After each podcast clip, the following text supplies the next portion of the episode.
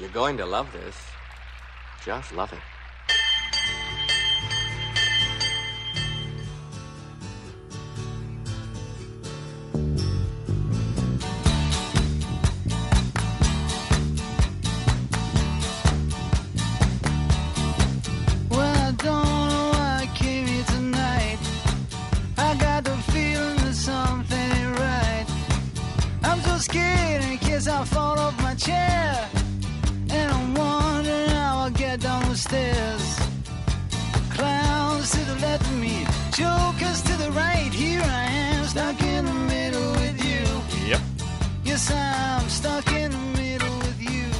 Pacifica Radio in Los Angeles, this is your broadcast on 90.7. FM in LA, 91.7 FM on the beautiful Oregon Central Coast, coast to coast and around the globe on kpfk.org, on the Progressive Voices channel, on Netroots Radio, Indie Media Weekly, FYI Nation, Radio or Not, Radio Free Brooklyn, and five days a week on Radio Sputnik. This is your broadcast. I'm Brad Friedman, your friendly investigative blogger, journalist, troublemaker, muckraker, all around swell fellow, says me from bradblog.com. Hopped up on cold medicine today. I uh, hope you can uh, hope you can stand it. Desi, stand by. You may be called into uh, into action here on a moment's notice to take over if things don't go well. okay, keep that? me All right. posted. Glad you could join us here today. As I said, uh, it has been two years now since Edward Snowden, the former NSA contractor from Booz Allen Hamilton, came out with his extraordinary disclosures that he gave to journalists Glenn Greenwald and others concerning uh, the way the uh, NSA has really was was scooping up, as we've now learned, illegally scooping up every phone call that was made in this country at least the metadata from it, the records, who you called, when you called them, how long you talked to them. Uh, last week, the uh, the uh, U.S. Congress finally put an end to that, sort of, kind of, with the Freedom Act replacing portions of the Patriot Act. The first time since uh, 9/11 that the Patriot Act has been revised in any way, shape, or form, for the most part. So that's good news, kind of. Edward Snowden wrote about all of this last week in the New York Times, marking the uh, two years since uh, since his disclosures, talking about how he was eh, remarkably, you know, described as a uh, as a terrorist when he came out with this information. I remember uh, being outraged about it at the time on on the air, uh, playing clips from uh, Joe Biden and Sarah Palin, both regarding Edward Snowden as a terrorist.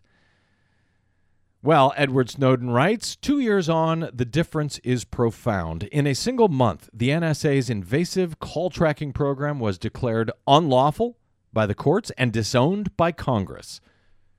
After a White House appointed oversight board investig- investigation found that this program had not stopped a single terrorist attack, even the president, who once defended its propriety, its propriety and criticized its disclosure, has now ordered it terminated.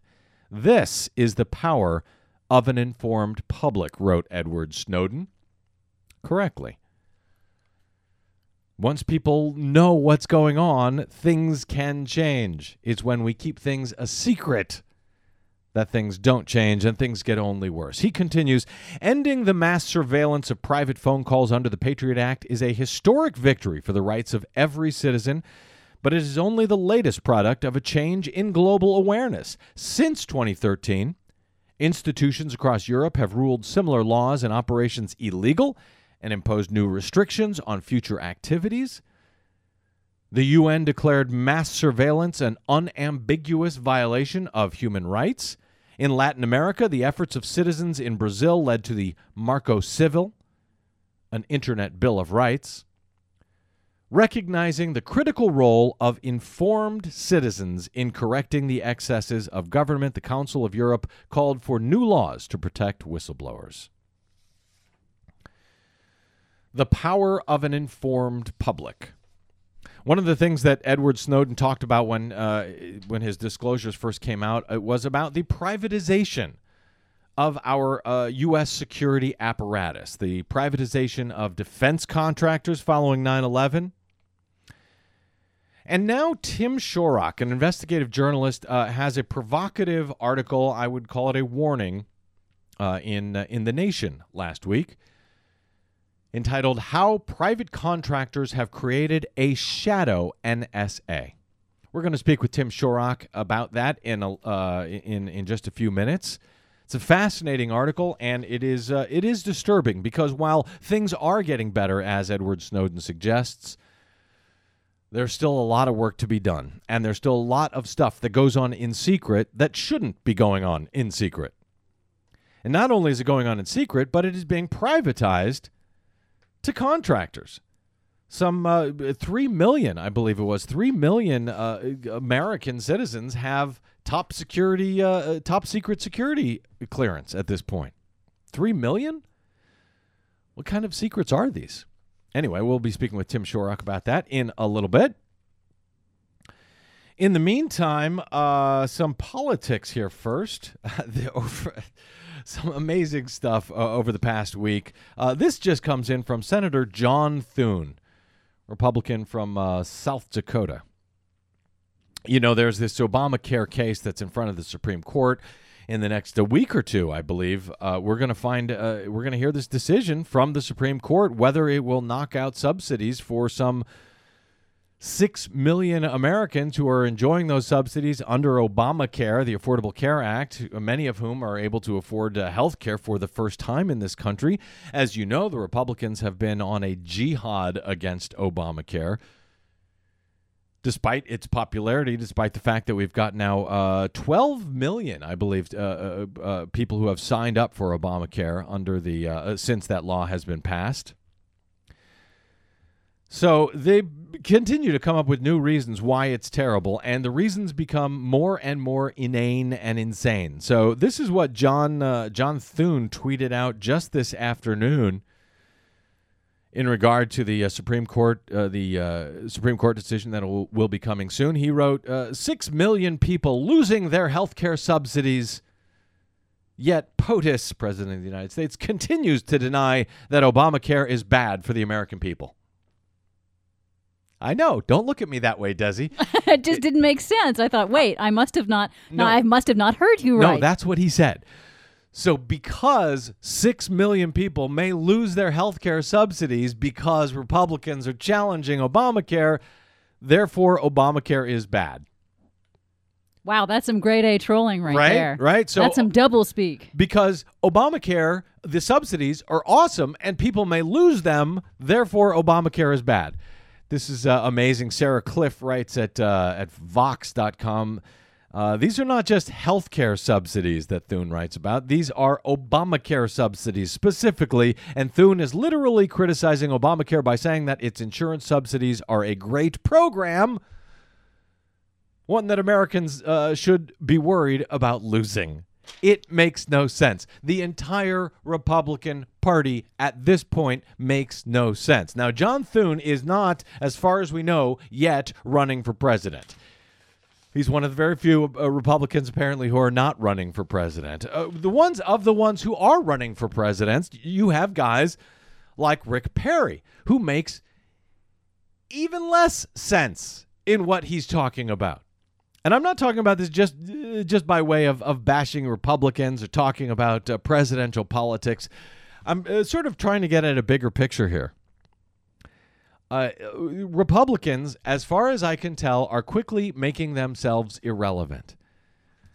I read a, uh, a, a poll last week about the fact that uh, the, a GOP candidate positioning himself or herself as a conservative on both social and economic issues will now appeal to less than half of the broad base of rank and file party members.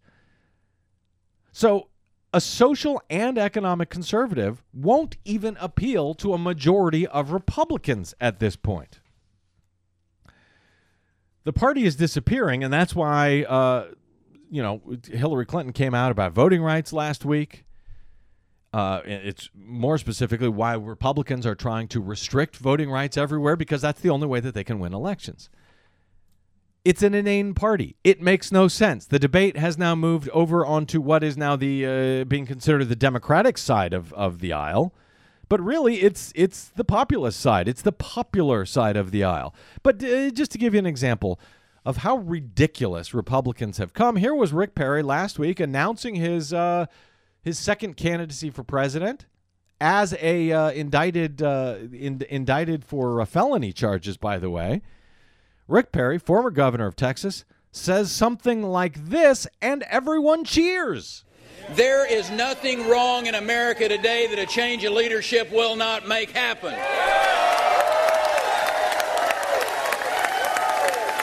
What?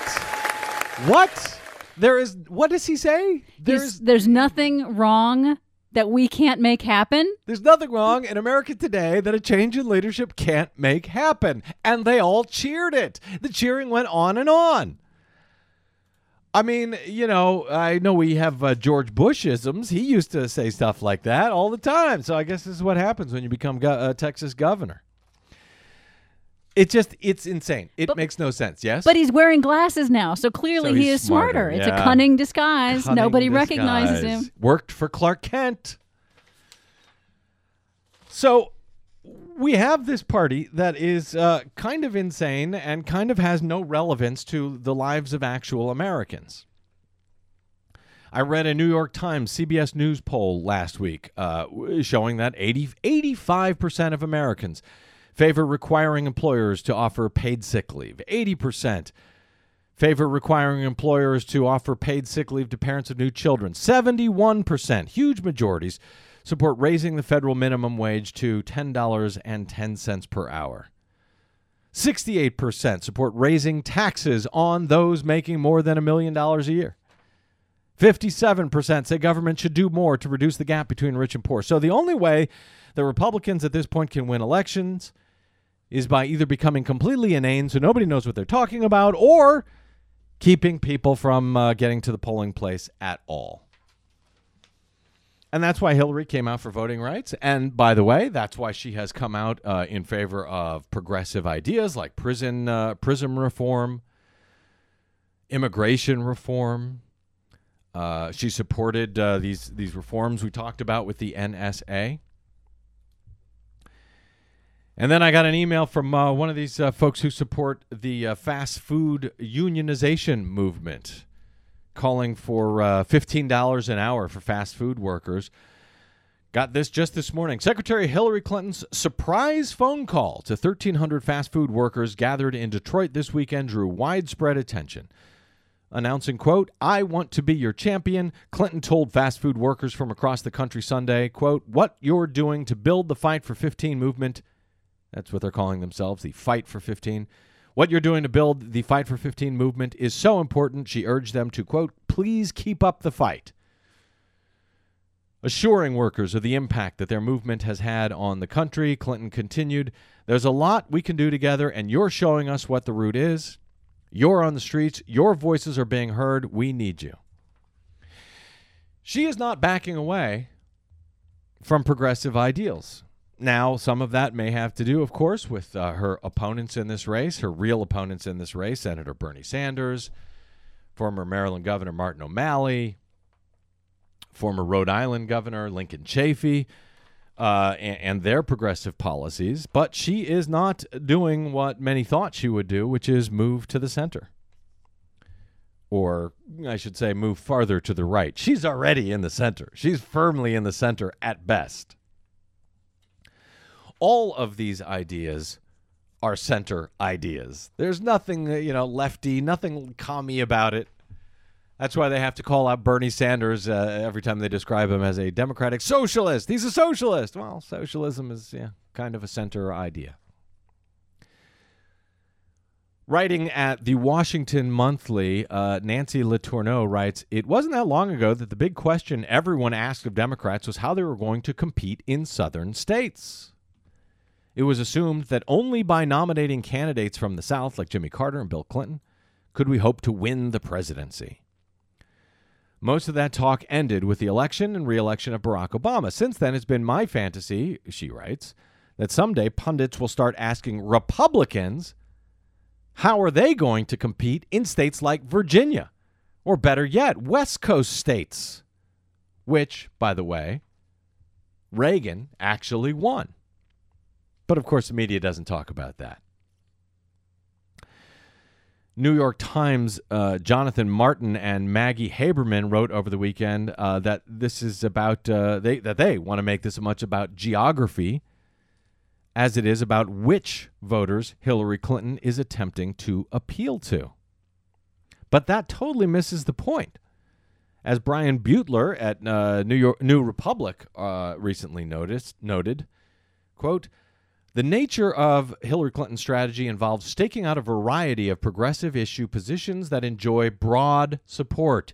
But it's not as straightforward as simply identifying the public sentiments and riding it to victory. The key is to embrace those ideas in ways that make standard Republican counterspin completely unresponsive and thus airs out the substantive core of their agenda rather than vie for conservative support by inching rightward, Clinton is instead reorienting liberal ideas in ways that make the Republican agenda come into greater focus. Now, by the way, Brian Beutler describes them as liberal ideas. These are not liberal ideas, as those as those numbers I was reading to you from that poll uh, shows. These are popular ideas. They are center ideas. They are wildly supported ideas, not just on the left, but also on the right, also among Republicans. Real Republicans, not these crazy, uh, whoever these John Thune and Rick Perry have become. Nancy Letourneau at Washington Monthly goes on to write that Clinton's liberal policy positions, that's in quotes, will have the Republicans now running against the minimum wage, against efforts to curb climate change, against immigration reform, against voting rights, against campaign finance reform, etc. So please tell me who loses independence in that scenario. It's not Hillary Clinton, as the New York Times would make it out to be. Oh, she's not going to be able to appeal to independence with these wildly leftist uh, ideas she's coming out with. Wrong. That's just wrong. She frankly is doing what uh, what uh, Bernie Sanders has been doing for decades, and by the way, doing it much better than Hillary Clinton has been able to do it so far. Because when Bernie Sanders says it, you kind of believe him. When Hillary Clinton uh, says it, you go, "Well, what's up with that? What's her game?" Well, if her game is to appeal to the American people, not just voters on the left, but voters straight down the center, so called independents, then I would argue she's hitting the nail right on the head. And finally, finally, we've got uh, candidates on the Democratic side who are coming out, uh, well, like uh, what Howard Dean used to say, the Democratic wing of the Democratic Party things that Democrats actually believe in, things that progressives actually believe in, instead of trying to appeal to some, uh, well, instead of trying to appeal to Republicans. As Barack Obama, by the way, spent a great deal of his presidency, I should say, wasted a great deal of his presidency trying to do. Nancy Letourneau goes on to write Someday, perhaps national political pundits will acknowledge that it is the Republicans who have gotten so extreme as to make a core Democratic message appealing to a broad spectrum of the country. I talked last week, and I will continue to talk about the dawn of the progressive age that I believe we are in. I believe that's true, and I believe it's quite possible Hillary Clinton may have begun to figure that out. At least someone on her campaign has. She's saying all the right things. We'll see if she means it, and we'll see how the public responds to it. If they stick to the issues, however, the issues that are very popular in this country, across this country, not just among some uh, uh, liberal left position, as the New York Times likes to describe it, if she sticks to those positions, she will win in a uh, landslide, should she win the nomination. But we'll see if she wins that nomination. Bernie Sanders is putting up a hell of a fight.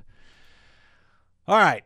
Uh, as uh, encouraged, frankly, as I am about these things and these progressive ideas and this dawn of this progressive age. Uh, that's not to say that everything's going well in this country. It's going to take a long time and it's going to be a long fight, even as things may be moving in the right direction. And there's a lot of work that needs to be done, including in our national security apparatus, uh, which is very not progressive as it is structured, and that too needs to be reformed. We're going to talk a little bit about that after a short break here with Tim Shorrock of The Nation. I'm Brad Friedman. You're listening to the BradCast. Please stay tuned.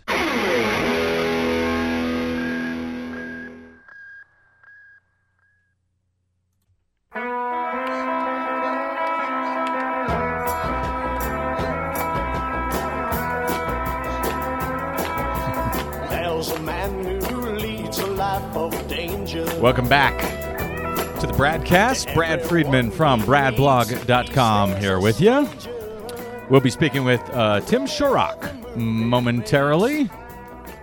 Hence the music. You know, we've talked on this show, I've talked on this show about uh, how I was actually personally, me and my family were targeted by defense contractors who were contracted by the U.S. Chamber of Commerce. Quite literally, we found out about this uh, when Anonymous actually hacked some one of these uh, one of these defense contractors. And we found out that uh, the U.S. Chamber of Commerce, one of the most uh, powerful, if not the most powerful, right wing lobbyists uh, in this country, uh, di- apparently didn't like me, didn't like what I was reporting at bradblog.com, and uh, and wanted to uh, target me, wanted to infiltrate whatever the hell it is that I do, which is pretty transparent. But they were, you know, talk of of uh, hacking into my home uh, uh, computer networks, planting disinformation. All kinds of things. Luckily, that was broken up when Anonymous uh, hacked into them and revealed all of these emails. Now, you might remember at the exact same time, uh, the Bank of America was working out a deal with these same private defense uh, security contractors to go after Glenn Greenwald, who at the time they regarded as uh, uh, trouble for them. Well, the, the bigger picture here that you know was most disturbing to me, other than targeting me and my family, by the way, extended family, not just me. Uh, what was troubling about it was that these were defense contractors who had uh, you know huge uh, multi-million dollar uh, if not billion dollar contracts with the US government that they were putting together tools to track terrorists in the so-called war on terror. And now they were turning those tools created with taxpayer dollars against actual taxpayers, against journalists, and uh, you know, uh, folks uh, in in unions who who, uh, in the case of the um, Chamber of Commerce, they felt were a threat against what they did. And uh, you know, the idea that defense contractors, U.S. defense contractors, were taking money given to them by the taxpayers to use against private citizens is exceedingly troubling to me. And for my money, it's never really been investigated enough, perhaps in no small reason because so many folks in Congress are beholden in some fashion uh, to the U.S. Chamber of Commerce and because it was the Department of Justice, yes, our Department of Justice, that actually uh, uh, appointed Bank of America to these U.S. defense contractors in the first place when uh, Bank of America was concerned about what Glenn Greenwald was doing and reporting on WikiLeaks and so forth. And this was before Edward Snowden came out, came into the picture. Once Snowden came into the picture, he also talked about how uh, our our uh, you know security contractor uh, system has been just com- I don't want to say completely, but damn near completely privatized. Well, that was uh, defense security um, and defense contractors. But what about the NSA themselves?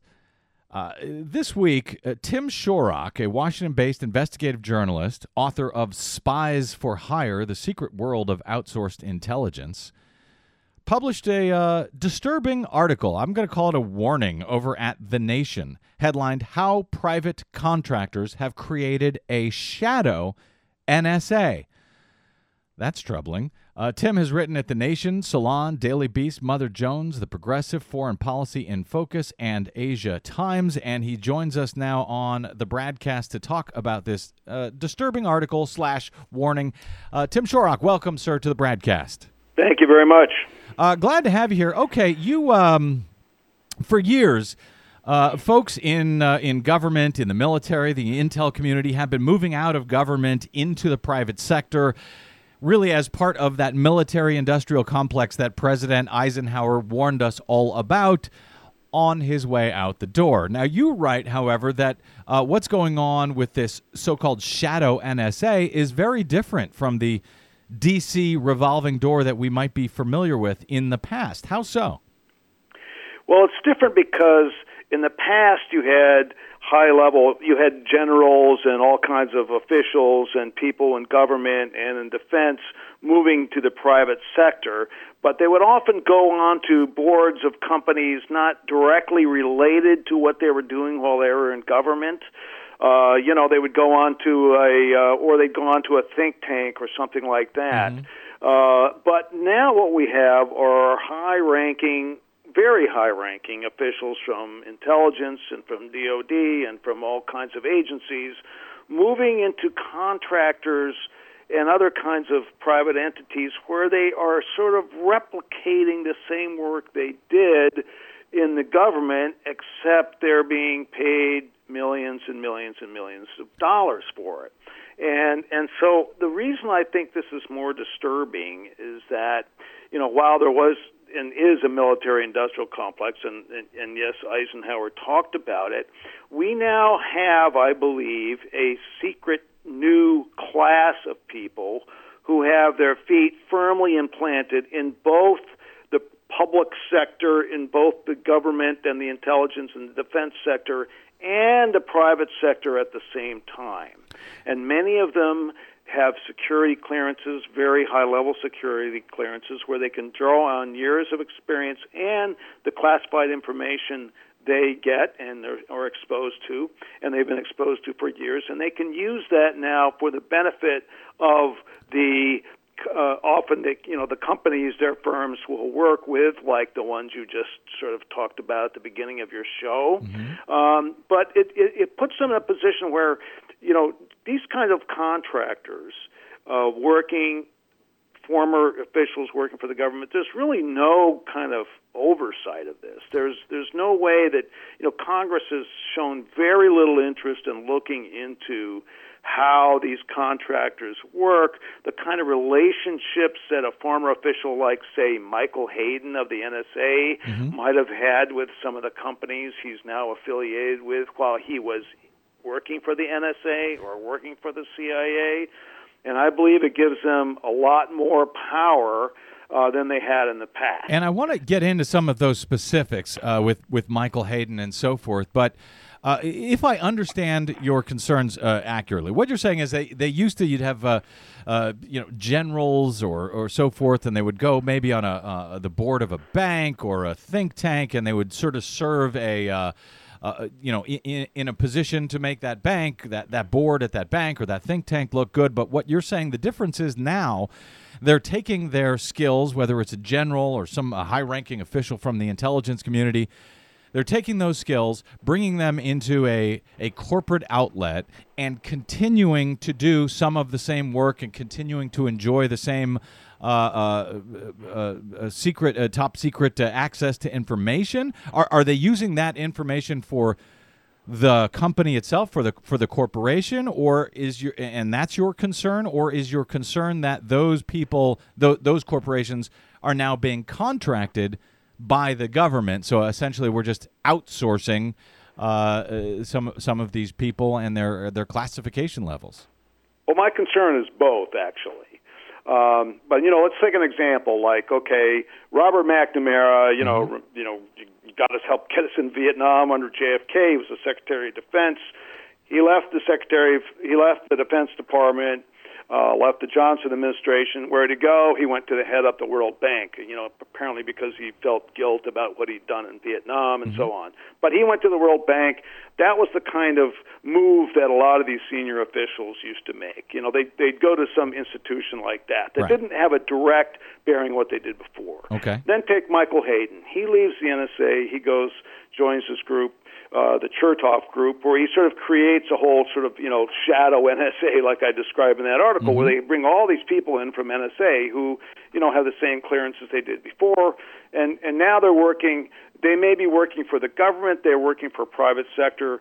But they are doing essentially the same thing. I mean, he's out there every day virtually every day on the media defending and talking about how great the NSA is and how terrible it is that Snowden leaked these documents and you know always defending the NSA. He's not quite on the NSA payroll, but he's still doing it. Well, what's so- what, what's the problem with that? I mean, and these are a bunch of guys who uh, they certainly bulked up the intelligence community after 9/11 and during the Bush Right. administration. A lot of these people have now moved on, as you say, to these companies. What's the problem with that? Well, the problem is, uh, well, when you, when you're talking just in terms of like their, you know their media appearances, they're they're often not they're often not uh, uh, identified as a member of a company. Now, now Hayden usually is because he's so prominent, but there are many others. If you look at, say, for example, you know N- NBC and MSNBC, they've they always have these security uh, analysts, the national they're national security analysts, and uh, they're almost always uh, you know former, you know, you worked for Homeland Security or you worked for, uh,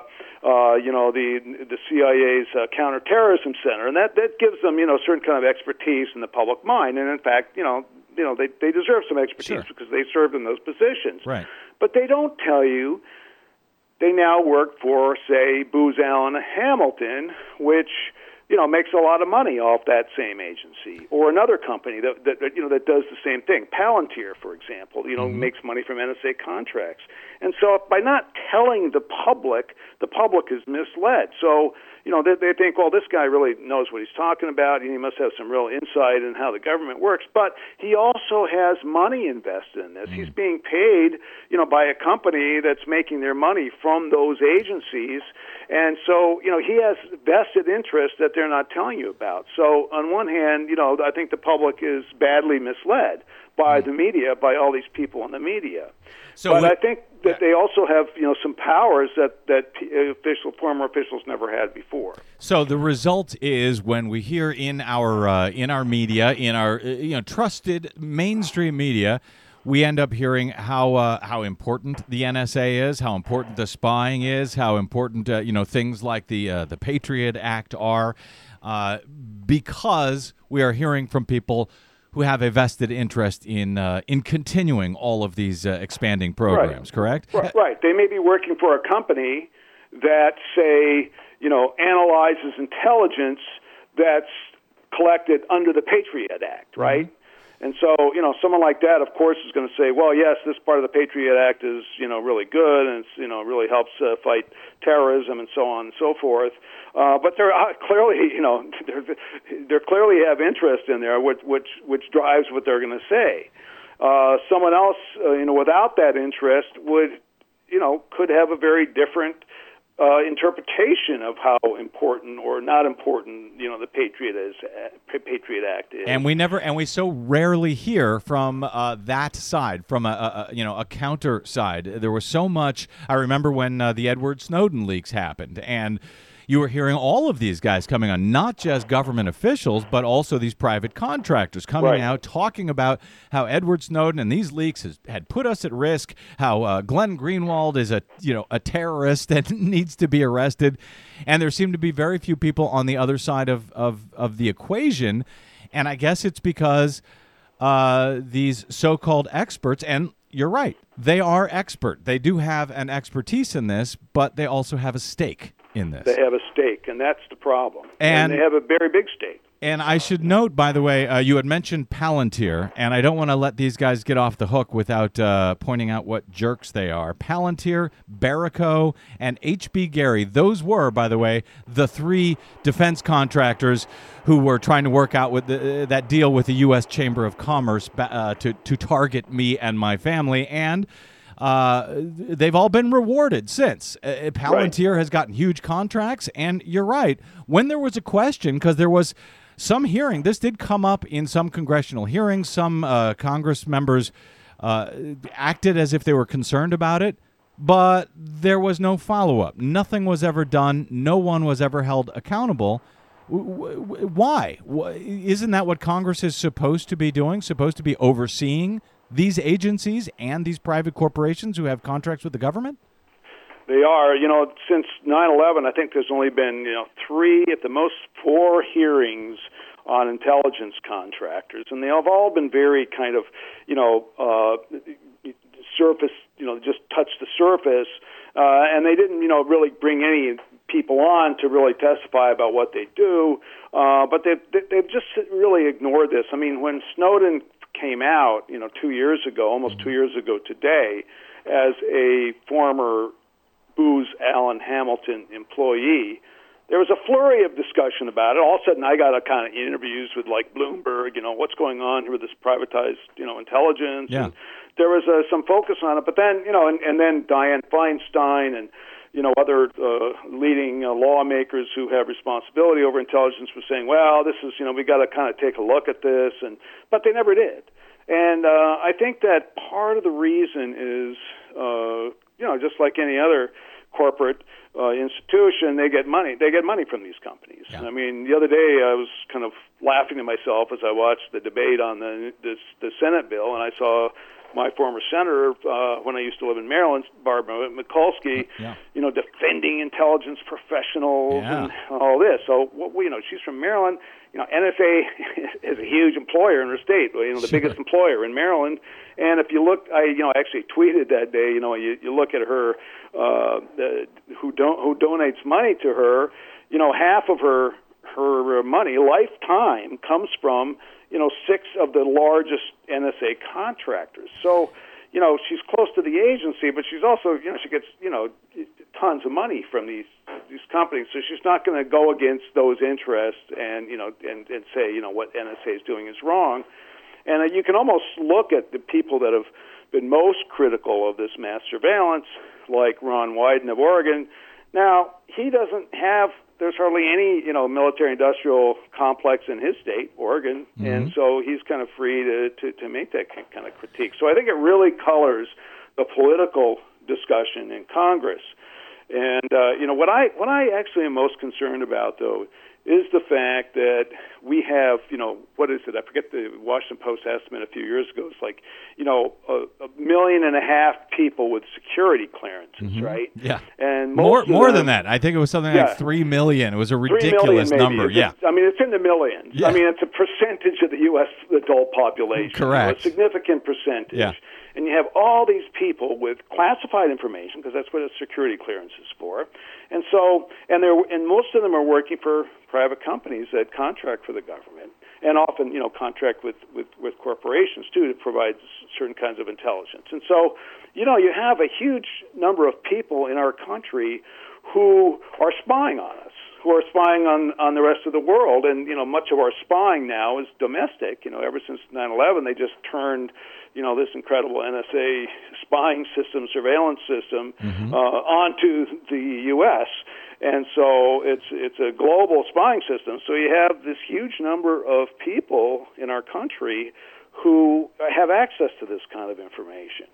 And I think the danger also is that this, it's not, when we talk about the NSA, people are, you know, fearful of that agency because it, it does, in fact, have so much power. But, you know, much of that information that they get from, you know, uh, monitoring telephones and email and, and cell phones and so on, uh, and, and all that metadata they collect about who calls who and when, and the networks you belong to, much of that information goes to domestic, uh, you know, law enforcement, to the National Guard, these fusion centers that are all over the country where they, you know, fuse quote unquote intelligence and you know that they pick up domestically and internationally, and then apply it to you know looking at their local areas. And so, you know, it's uh, it's a scary thought uh, that that we have this massive privatized intelligence system. Well, yeah, and I want to ask you about that. We're speaking with uh, Tim Shorrock, investigative uh, journalist, about his article at The Nation How Private Contractors Have Created a Shadow NSA.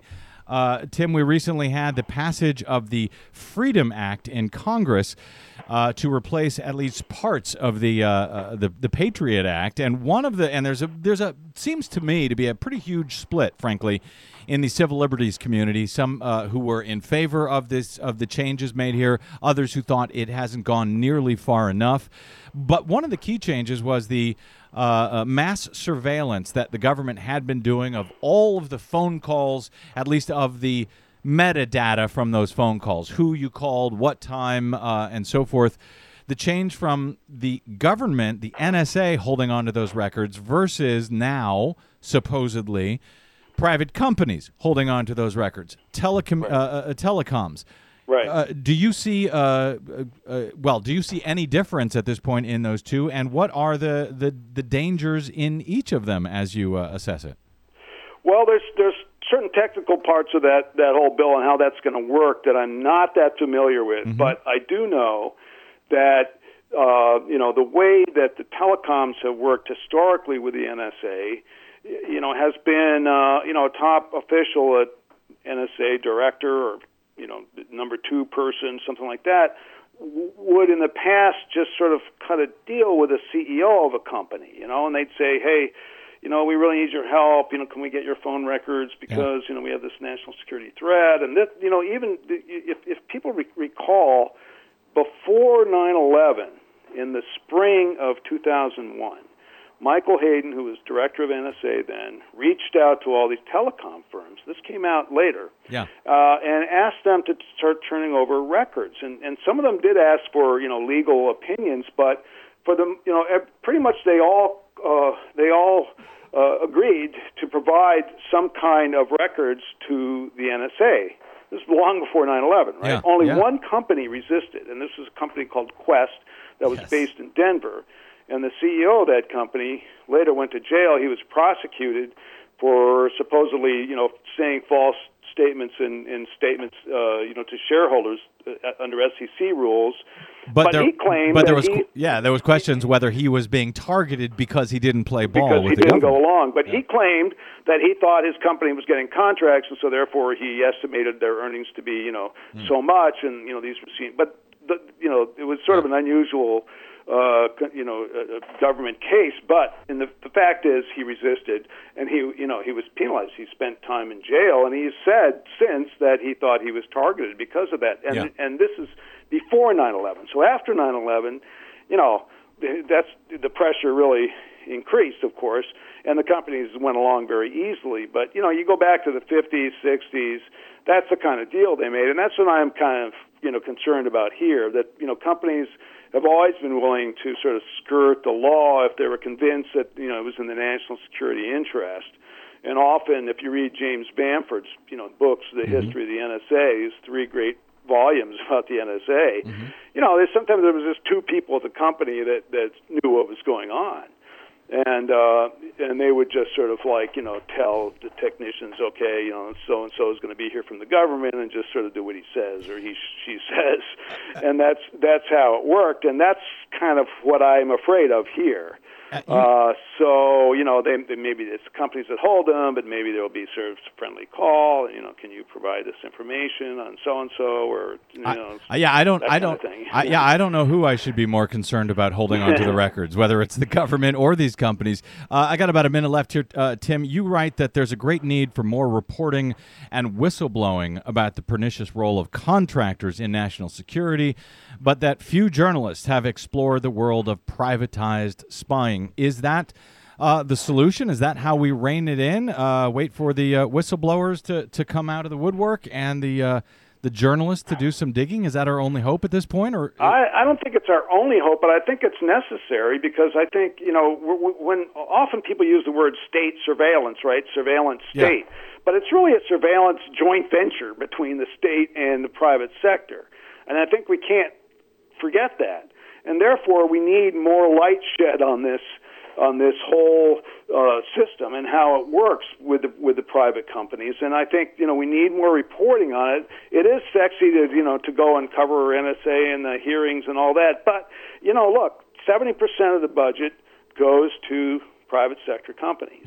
And we need to know about that if we're going to have the full information that we can act politically on.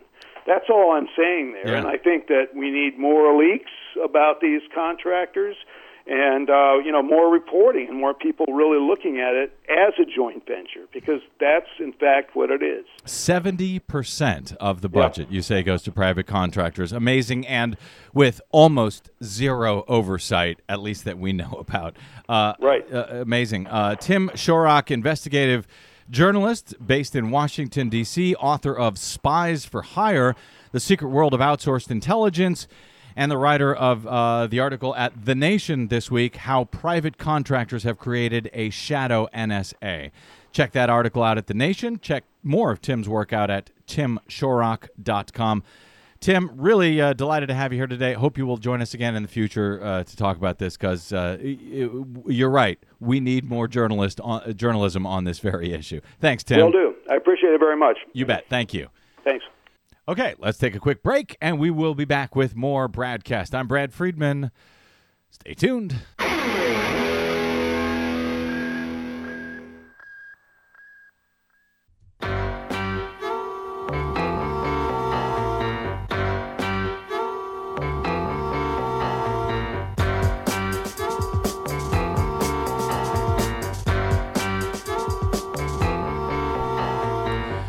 Welcome back to the BradCast. Brad Friedman from BradBlog.com. My thanks to journalist Tim Shorrock for that fascinating conversation. More journalism. We need more journalism indeed. Instead, what we got is, you know, Fox News, unfortunately. Uh, Bruce Bartlett, who used to work for uh, Ronald Reagan and George H.W. Bush, put out a fascinating academic study a few weeks back on uh, on how Fox News has hurt the country. How in places where Fox News, uh, uh, you know, when they went on air in any location, they uh, suddenly Republicans started winning more elections and that what has happened is they have created their own uh, self-contained bubble which he calls self-brainwashing and he cited uh, bruce bartlett cited this interview with uh, bill o'reilly recently at wwd.com in which they asked him do you ever get your news from the bigger digital players like yahoo bill said not really I'm so busy reading and doing my book projects and uh, so forth. I get a summation of what's around on Fox News, and I get it in a folder.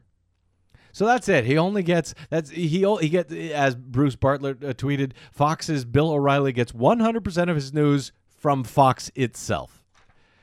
Well, that explains a lot. That's the self-contained bubble, and that is the thing that I believe is doing Republicans in. I've been trying to call them out for years for that because, frankly, it doesn't help. It doesn't help uh, Democrats. Doesn't help progressives to not have a legitimate opposition, and we there is no legitimate opposition anymore. So they asked Bill O'Reilly, "Do you believe in global warming?" Desi Doyen, pay attention. Desi, of course, this is my uh, co host on the Green News Report, nationally syndicated at fine progressive uh, radio stations around the world. Do you believe in global warming? They asked Bill O'Reilly. He said, My thing is, if it's cleaner, it's better. I'm not qualified to determine if there's a deity controlling it. oh man. So that's, I guess, a variation on the I'm not a scientist, but who asks if there's a deity control? Uh, I'm not qualified to determine if there's a deity controlling it. Some people say the ice in Antarct- Antarctica is massing, so there's a lot we don't understand. Massing? Massing. Yeah, this is, well, you remember the. Uh, I know. I'm just questioning the term that he chose to use. I the guess. old denier ruse Yes. that. Uh, yeah, sure. We're losing all that ice up in the Arctic, but down in the Antarctic, it's uh, we're we're gaining ice. So it's all uh, a huge misrepresentation of the science. Yes, you're right. Well, that's what, but that's what they're doing, and uh, Bill O'Reilly doesn't know any better because you know he gets a summation of what's going around in Fox News, and he gets it in a folder. So this is the kind of thing you're dealing with in general over at Fox News. But over the weekend, Rick Santorum, who was uh, the 10th, I believe, the 10th Republican candidate now running for president of the United, well, running for the nomination on the Republican side, he sat down with Chris Wallace. And unfortunately, you know, we got a turn of people like Chris Wallace now and Megyn Kelly to uh, you know to ask these Republicans anything because they don't show up anywhere else. They don't show Right. up on uh, non-wingnut media. Fortunately, Megyn Kelly has been doing a pretty good job uh, holding some feet to the fire. She uh, helped the world see how stupid Jeb Bush was when it came to the Iraq War. And here's Chris Wallace now asking Rick Santorum about the Pope's encyclical that is coming out. When is this new encycl- encyclical coming out? It comes out on June 18th. June 18th. You reg- regard this as uh, to, to help the layman, to help uh, people like me who are not Catholic understand what an encyclical is. You call it a great big papal paper.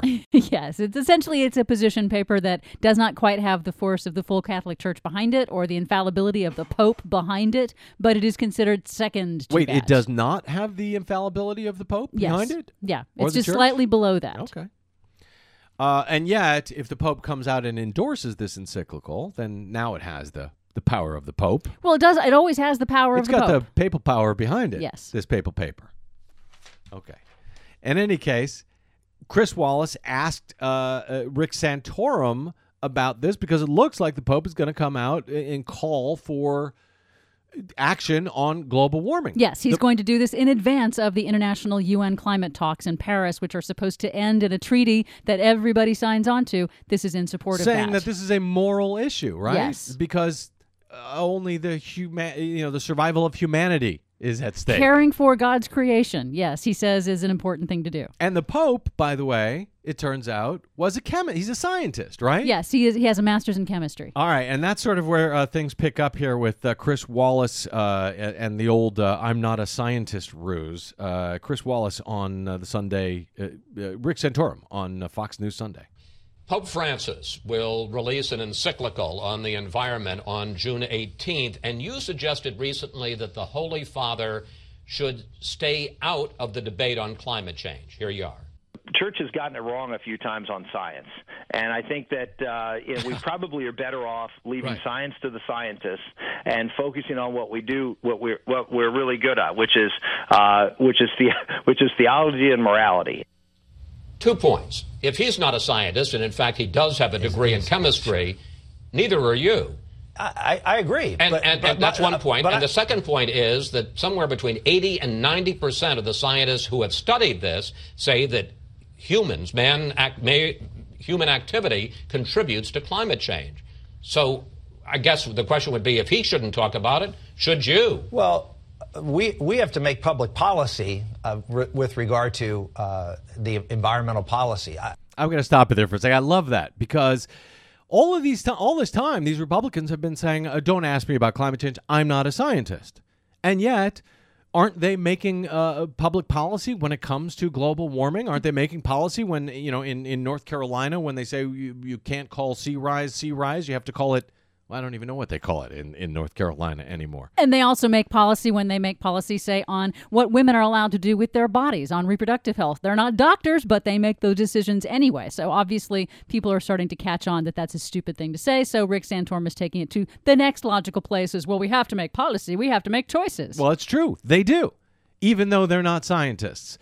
And uh, I guess that uh, I'm not a scientist thing doesn't work out anymore. Okay, here's more Fox News Sunday. So I guess the question would be if he shouldn't talk about it, should you? well, we we have to make public policy uh, re- with regard to uh, the environmental policy. I, But you're not a scientist. You said leave But- science to the Well, but the point is that politicians, whether we like it or not, people in, in, in government have to make decisions with respect to our public policy that affect American workers. Look at the No, no, no. The point is, once your whole "I'm not a scientist" ruse fell apart because uh, Chris Wallace pointed out that, well, yeah, you're not a scientist, but you still have to make pu- public policy. Once that fell apart, you got nothing, Rick Santorum. And the rest of the Republicans, who I think are giving up this "I'm not a scientist" ruse, aren't they? Des? it does Has seem they- like they're going, like they're moving away from that. Yeah, because they're saying I'm not a scientist, and yet at the same time they're making environmental policy. Whether it's you know down in Florida, you're not allowed to talk about climate change. Uh, North Carolina, where they what was it? You you can't the state can't put out reports that talk about They can't use rise. the word sea level rise. They have use to the use, you know, some rise, other right. strange word. So they are making environmental policies. They're making environmental policies, if only by default, in not making environmental policies. So uh, back to back to Fox. The administration is now proposing this ozone regulation that will simply shut down any manufacturing expansion in this country. Not true. So yes, there are things that, that are going to happen here that scientists are going to determine, you know, whether, whether, whether we need ozone regulations or not. And you don't but think the there are Pope has a right? You don't think there- the Pope has a right to but talk there are about this? Pope can talk about whatever he wants to talk about. I'm just saying, what should the Pope use his moral authority for? And I, I would make Well, the he argument would say he's For moral the issues, I, yeah. I would say that that's an Protecting important thing to do, but uh, I think there are uh, more pressing problems confronting. Okay, so uh, protecting the earth is an important thing to do, according to Rick Santorum, but there are more pressing problems. than protecting the earth because you know that's creation care. So the Pope is talking about, hey, God created this place. We're supposed to take care of it, not supposed to rip it to shreds. And also, I just want to point out the ozone regulations totally not true. Those ozone regulations are designed to save lives because it kills three to four thousand people a year. So protecting the earth, protecting humanity, there are many more important things to do, like, oh, uh, manufacturing jobs. Money. That's money. That's much more important than protecting lives, according to these people. uh, confronting uh, the Earth uh, than climate change. And I would su- I would suggest that, particularly when it comes to me as as, as someone who's who's trying to go out there and make sure that we have a revitalization of manufacturing and energy production, the things that create jobs and opportunities, uh, that. Uh, speculative science, which has proven over time not to have checked out all the all the predictions that were made 15 years ago, none of them have come true. So all What? of this certainty, What? this is what bothers me about this debate: the idea that the science is settled. Anytime you hear a scientist say the science is settled, that's political science, not real science. Because no scientist in their right mind would say ever that science is settled. And what scientists are saying the science is settled. None. No, oh, none. So they've made up an argument and then they've destroyed it. Yes, typical straw man argument. No scientist has ever said that the science is settled. They say that there is an emerging global scientific consensus. Totally different thing. Well, not to Rick Santorum because he's got no argument, so he's got to make something up. And that's exactly where all the Republicans are. That's exactly where this crazy party. It's not about politics for me, by the way, people. This is not a partisan issue. This is not, you know, this is just about one major party talking about nonsense. It's not like they're coming back with a reasonable position, with a, something reasonable to do. They're just talking in circles. It's maddening. And uh, in some respect, they're removing themselves from the actual debate because they're not talking about anything that has to do with reality. Yeah, there's nothing that they can. There's no really nowhere that they can go with this because it all does come back to the money, and people are catching on to that finally. Are they? I think they are. We'll find out. My thanks today to Desi Doyen, our producer, to our booking goddess, Cynthia Cohn, and to my guest, Tim Shorrock from The Nation. We'll be back with you, same Brad time, same Brad channel tomorrow. Until then, you can uh, listen to the archives of our shows anytime if you missed any of it at bradblog.com and at iTunes and at Stitcher and at TuneIn. And you can find me and follow me on the Twitters and the Facebook at The Brad Blog. I'm Brad Friedman. Good luck, world.